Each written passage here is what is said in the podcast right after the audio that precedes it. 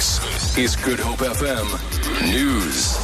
Good morning. The National Union of Mine Workers, NUM, has confirmed that all its members are back at work after a deal to end the strike was signed yesterday. Thousands of coal miners have been on strike for more than a week. Employees will receive increments of between 750 Rand and 1,000 Rand per month in year one and guaranteed increases of 7.5% in the second year. NUM Highveld chairperson Nelson Rachonzi.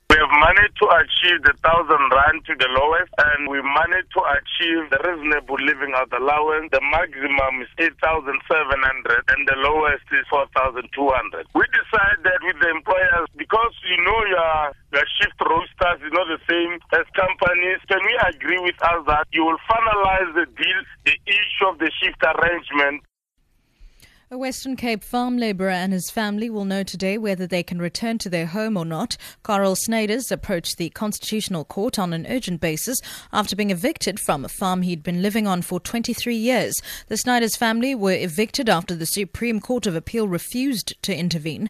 They were thrown out of the house by the farm manager with the help of the police. The family's lawyer, Johan van der.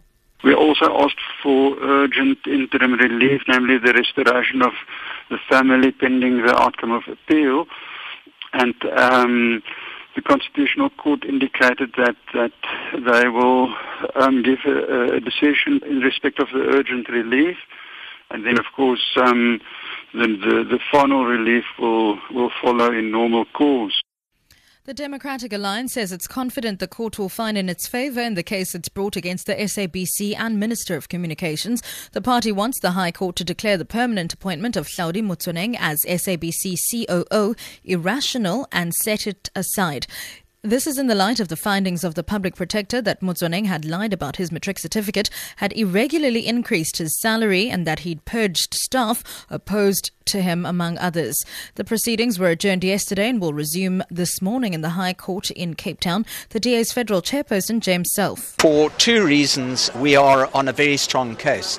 The first is the recent judgment of the Supreme Court of Appeal, which upheld the views of the public protector around the rationality of the appointment of Mr. Motsoeneng. The second reason is the judgment that was handed down in the Constitutional Court around the appointment of Mr. Simelane. And finally, the National Teachers Union is expected to brief the media later today on the upcoming matric exams and developments following cheating in last year's exams. Basic Education Minister Angie Motshekga announced in January that 28 exam centres in KwaZulu-Natal and 16 in the Eastern Cape would be investigated after evidence of group copying was found. In February, Umalusi CEO Mafu Rakometsi said pupils had answers dictated to them. In March, Motshekga announced changes to regulations governing the of matric exams to stop cheating. For Good Hope FM News, I'm Sibs Matiela.